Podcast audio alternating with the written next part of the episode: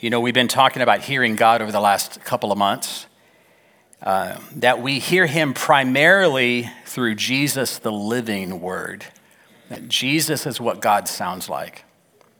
Jesus told his disciples, if you've seen me, then you've seen the Father. And the words that I speak, he said, are not my own. They're what the Father who lives in me is doing in me, his work that is being done through me. And so when we hear the words and see the works of Jesus, we are hearing and seeing the Father. He points us to him. And then we looked at how we can hear God and should hear God through the written word, which is the Bible. And that is such a wonderful blessing that we have in our walk with the Lord, that as we read the written word, as we study it, as we eat on it, feast on it, the word of God, that we are to receive it for all that it is meant to be, that it is a living word, that it is like a sword sharper than a two-edged sword. It is the sword of the Spirit, that it is to be eaten and consumed. And we do all of this looking at Jesus through all of it. And then we looked at how God speaks to us through prophecy, just like this morning when Grace came up and read a scripture and then said, I feel the Lord is saying to us that this is our inheritance. That is prophetic utterance. That is the Lord speaking to us and calling to our mind what he is saying. And it's never in contradiction to the written word. It is always in confirmation to what God, or should be. If it's not, then it's false prophecy. But it is affirming, it is Bible-based, and it is Christ-centric. And then we looked at how God is often still speaking to us, not in the bigness of our moments, like earth, wind, and fire. Wait, that's a group, never mind. Earthquakes, wind, and fire. I thought I would sing, do you remember the 21st day of September? But we're in October now, so earthquake, wind, and fire. He speaks in a still, small voice in what one translation calls the gentle whisper, or the silence that speaks loudly. It is his presence that actually alters us even more than what we might hear with our ears or perceive with our hearts. And we realize that God doesn't require dramatic manifestations to speak, that his silence does not mean inactivity. He is at work, and that it's not by might nor by power, but by my Spirit, says the Lord.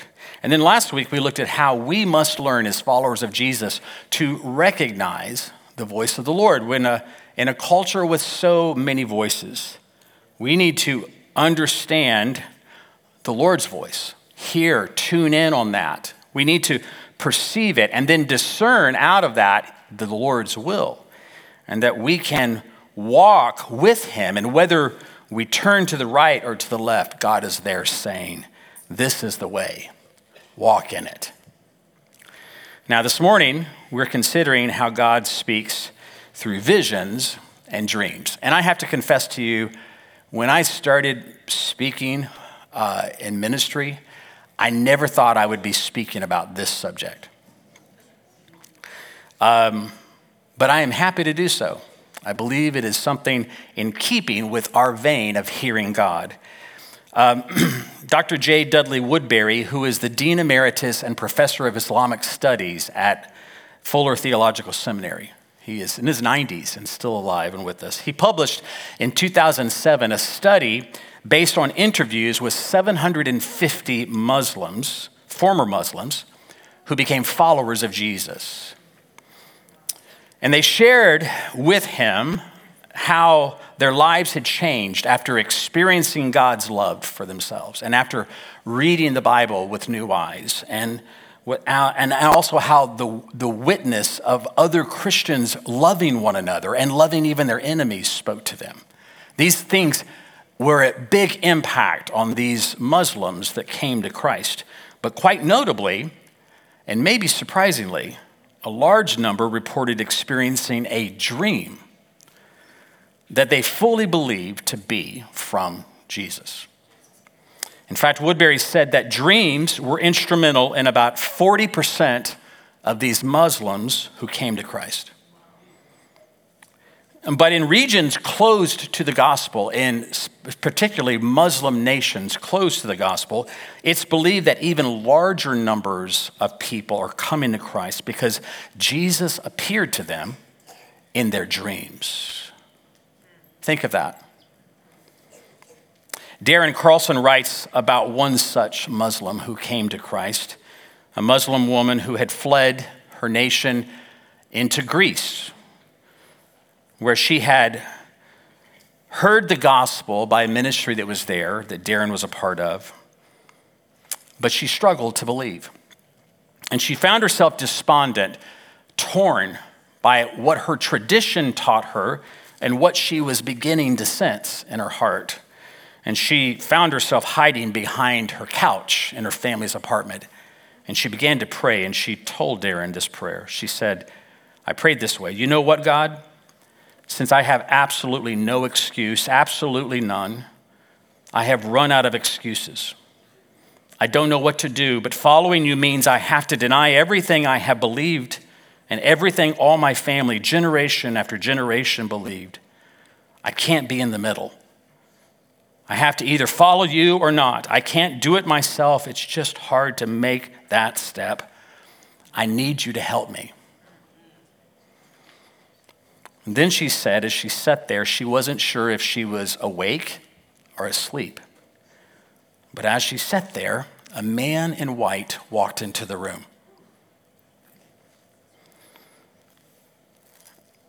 And she blurted out, don't come close to me. You are holy and I'm a sinner. And the man moved closer to her and said, I am the way and the truth.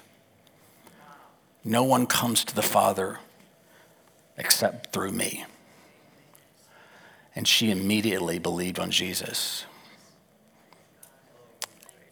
All because of a vision. Jesus coming to her. And that's just one of countless stories that you can read. You can just do a search. You'd be amazed at the things that God is doing, Jesus is doing in the midst of people's dreams and showing up unannounced. But spiritual revelations have also happened closer to our home. Earlier this year, Jamie and Kathy were in Lebanon. They were with Anna there, taking steps towards what we believe is from the Lord to launch a team in Lebanon and then also support the Middle East and Eastern Africa, the teams that are operating there. And you may have been here to hear this story. But they had difficulty getting out of Beirut to go into Nairobi, which was the next leg of their trip, where they intended to continue training with the team that was there and then make a trip into Ethiopia to meet with the new partners that many of us have met. But they couldn't get the visa. And so they sat there having missed their flight. And as they waited, asking the Lord to intervene, they also asked him, show us what this wait means. And the team was here meeting at a night meeting while they were dealing with this in Beirut, many hours ahead. And the team began praying here in Georgia. And then that night, Sarah Gonzalez had a dream. And she dreamt that there was a woman in Lebanon who was important to this process, but who, for whatever reason, felt disenfranchised and that it would cause trouble in the process going forward. And so Sarah shared it the next morning right away, and Jamie realized the Lord helped him see who this woman was. And so in the time that they stayed in Beirut, they were able to connect with her, which was kind of phenomenal in itself, and spend time with her, building deeper relationships and furthering God's purpose. And then the visa came through, and Anna's moving there in 2 weeks. A lot of Christians are hesitant to accept the legitimacy of visions and dreams, of God speaking through those things, especially those who might have a cessationist view that the things of the Spirit, that were operating in the apostolic age, things like prophecy and speaking in tongues and healing and visions and dreams, that belief of cessationists is that they no longer operates today, that we have all the revelation we need in the written word of God. One pastor leader that is highly respected that holds this belief said, "Those that adhere to such things have bad theology." I disagree with him wholeheartedly. They believe that that stopped. I don't believe that. We don't teach that here. But I do understand when you add to that concern that some people might have, that most cults, including Mormonism and Islam, were started by someone who had a dream. It does make you cringe just a little bit when people start saying, "I have a dream." Not Martin Luther King Jr., of course. He had a dream. But people that get operating out of dreams and get every instruction from God by dreams make me a little nervous. But the fact remains that the Bible is full of God speaking to his servants through visions and dreams. Like in Genesis 15:1, and I'm not going to go through all these verses, but I promise you they're there. If you want them, I'll give them to you later. Genesis 15:1, when the word of the Lord came to Abram in a vision and said, "Fear not, Abram, for I am your shield. Your reward shall be very great." And then his grandson Jacob dreamed of angels ascending and descending, a stairway to heaven. Yes, that's more than a song. At the place he called Bethel, for he did not know that God was there, and he met God in this place. And then later, Jacob had another dream, instructing him on how he should return to his father-in-law Laban. And by the way, Laban, his father-in-law, was getting a dream also on how he should receive Jacob when he returned. Later on, Jacob's young son, Joseph, he had a series of dreams, didn't handle them so well. But as an adult, he grew, and he was interpreting dreams in Pharaoh's court, shaping national policy for Egypt, and also saving his own family, including his father Jacob, and all those brothers who sold him into slavery. Looking over in Judges, you see that Gideon's unlikely victory was foretold in a dream to his enemies, the Midianites. And God led Gideon to go and kind of spy on them. And as he was listening in, he heard them talking with fear and trembling about this dream they had had. And he knew that God had given his enemies into his hand. And then King Solomon encountered God in a dream. And God asked him, "Ask whatever you will." And Solomon asked for wisdom. And it so pleased God that God not only gave him wisdom, but riches and wealth and fame. And maybe in one of the most dramatic visions, Isaiah saw the Lord high and lifted up, and his train of his robe filled the temple, and the glory of God was so thick. And as he sensed all that was happening, he became aware of his own sin, and he said, "I am undone. I don't belong here. I am a man of unclean lips, and I am of a people of unclean lips." And an angel of the Lord went and took a coal from the altar fire and came and touched his lips. And out of that vision, God called, "Who will go for us?" And Isaiah said, "Here I am. Send me." God speaks in visions and dreams. What's the difference? Well, it's pretty simple. A vision is something normally when you're awake, but it's like a dream when you're awake. And a dream is like a vision when you're asleep. Not a lot of difference in the way that we respond to them. But in case you just think that these things are only for these well-known Bible characters, these leaders where God speaks to them in dreams and visions, the Lord makes clear that this type of communication is what he will use to unnamed prophets as well throughout the history of God's people, Israel. He said in Numbers 12:6, "Hear my words. If there is a prophet among you, I, the Lord, make myself known to him in a vision. I speak with him in a dream." Now, you may be saying, "Well, that's all Old Testament stuff, right? That's surely stopped." The problem with that is that when you start moving into the New Testament, dreams and visions are also still happening, and in some cases at an accelerated rate. Like the story of Jesus' birth, it is chock full of dreams. I mean, like when Joseph was reassured to take Mary as his wife and then told that the baby, the child that she was carrying was of God, born of the Spirit, all in a dream. And then said, you shall name him Jesus. And the dream that the wise men from the East had as they had worshiped Jesus and then were warned to avoid Herod on their journey home, and the dream that Joseph had urging him to take Mary and the child and flee into Egypt. And then later, another dream where God instructed him it was safe to return. It doesn't stop with that part. You move into Acts. Acts 9, we see Paul being converted through a blinding vision that knocks him to the ground. And then Ananias is sent by a vision to heal him and to commission him. Then in Acts 10, you see an angel appearing in a dream to the Roman centurion, Cornelius, directing him to send for Peter. And by the way, about that same time, Peter's up on a roof getting a vision from God, instructing him to go when they come for him.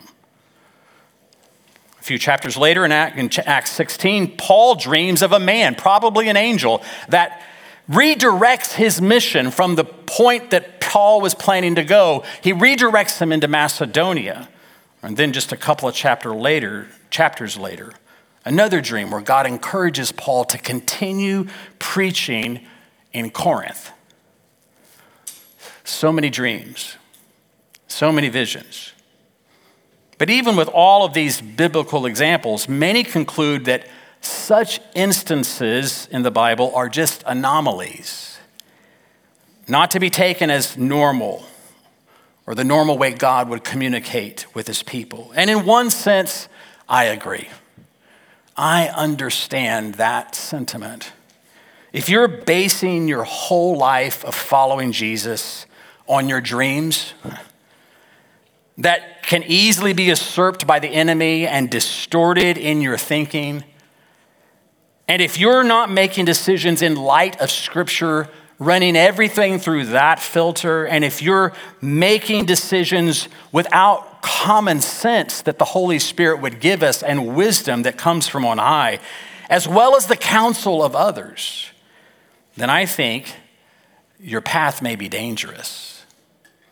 If everything you gauge in how you follow Jesus must come from a dream, that's probably not the way that Jesus intends for us to live. God places us in community for a purpose. He puts us there because there are other gifts around us. The gift that we might receive needs to be balanced and checked by the gifts of our brothers and sisters that we're a part of a community with. And he also gives us discernment in the Holy Spirit. And he gives us spiritual authority, leaders and pastors and parents that can help us hear the voice of the Lord, whether it's in dream, vision, prophecy, or whatever, and also discern what God's will is in the midst of it. We are given these things not to abuse us or to limit us, but to care for us and protect us. And that we're to be submitted, the Bible says, one to another.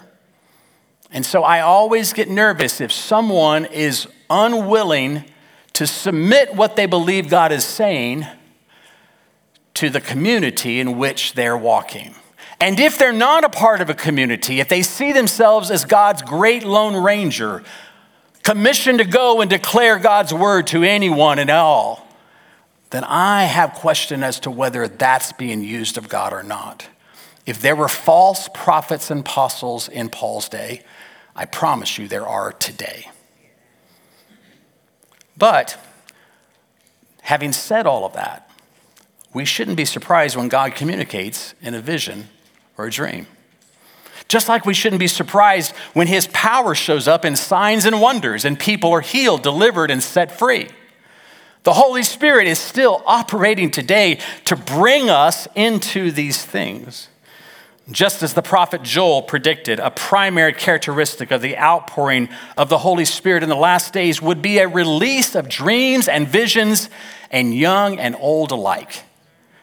And Peter picked up on this in his sermon on the day of Pentecost. We read about it in Acts 2:17, and in the last days, he's quoting Joel. In the last days it shall be, God declares, that I will pour out my spirit on all flesh, and your sons and your daughters shall prophesy, and your young men shall see visions, and your old men shall dream dreams. Even on my male servants and female servants in those days, I will pour out my spirit, and they shall prophesy. Now, I guess we can quibble about whether we're in the last days or not.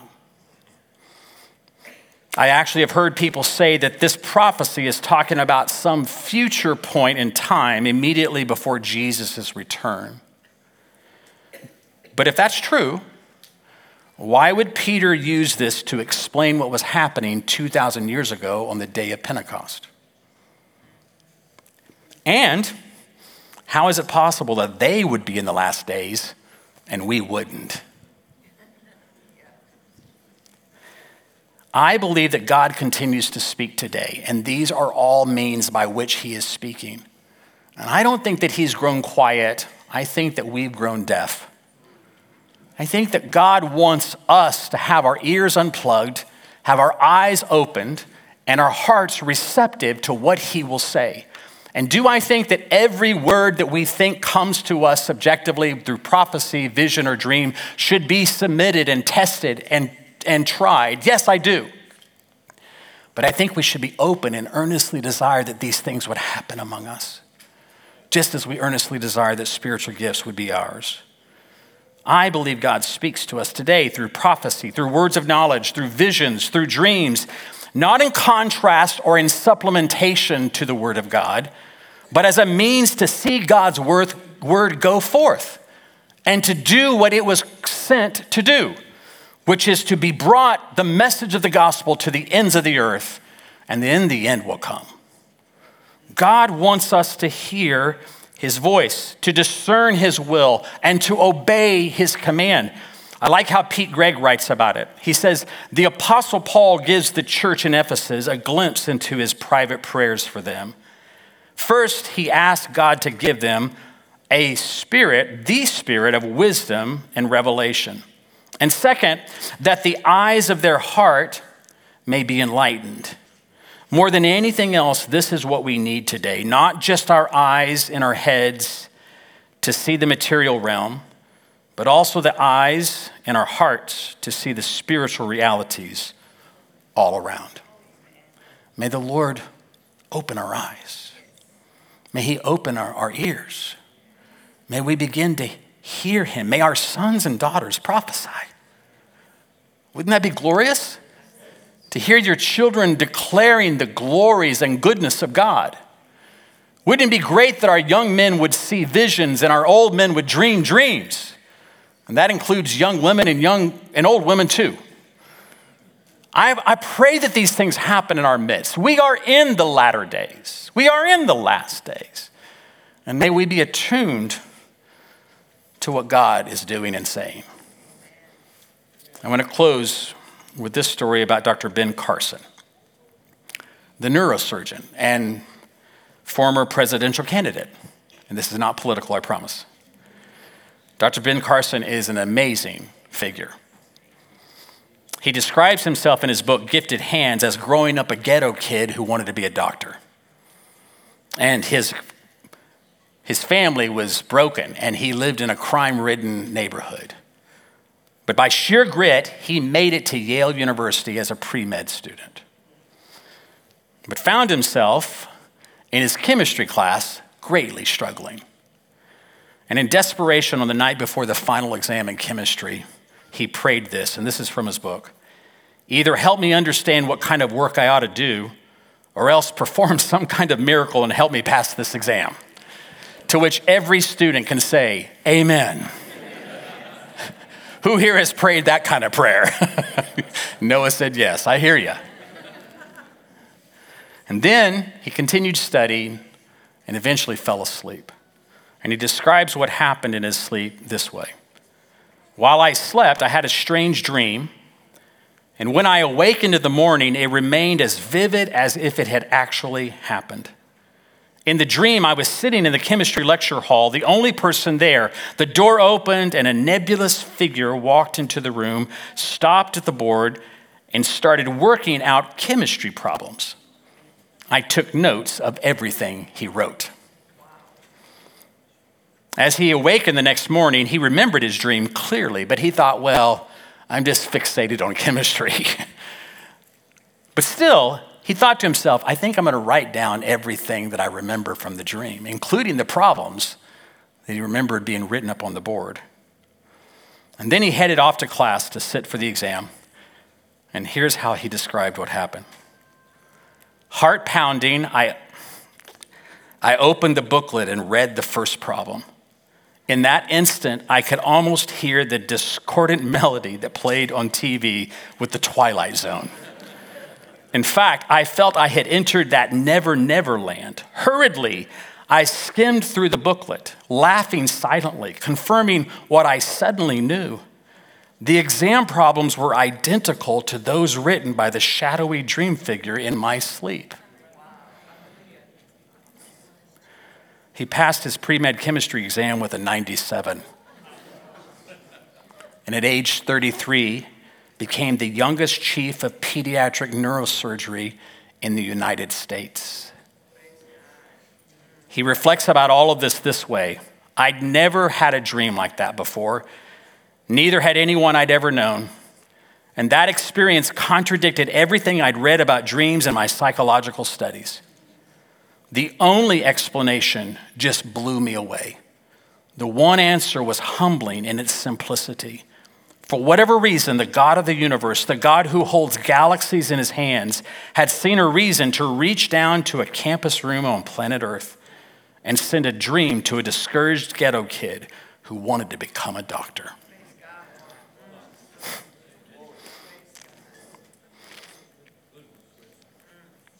God speaks to us.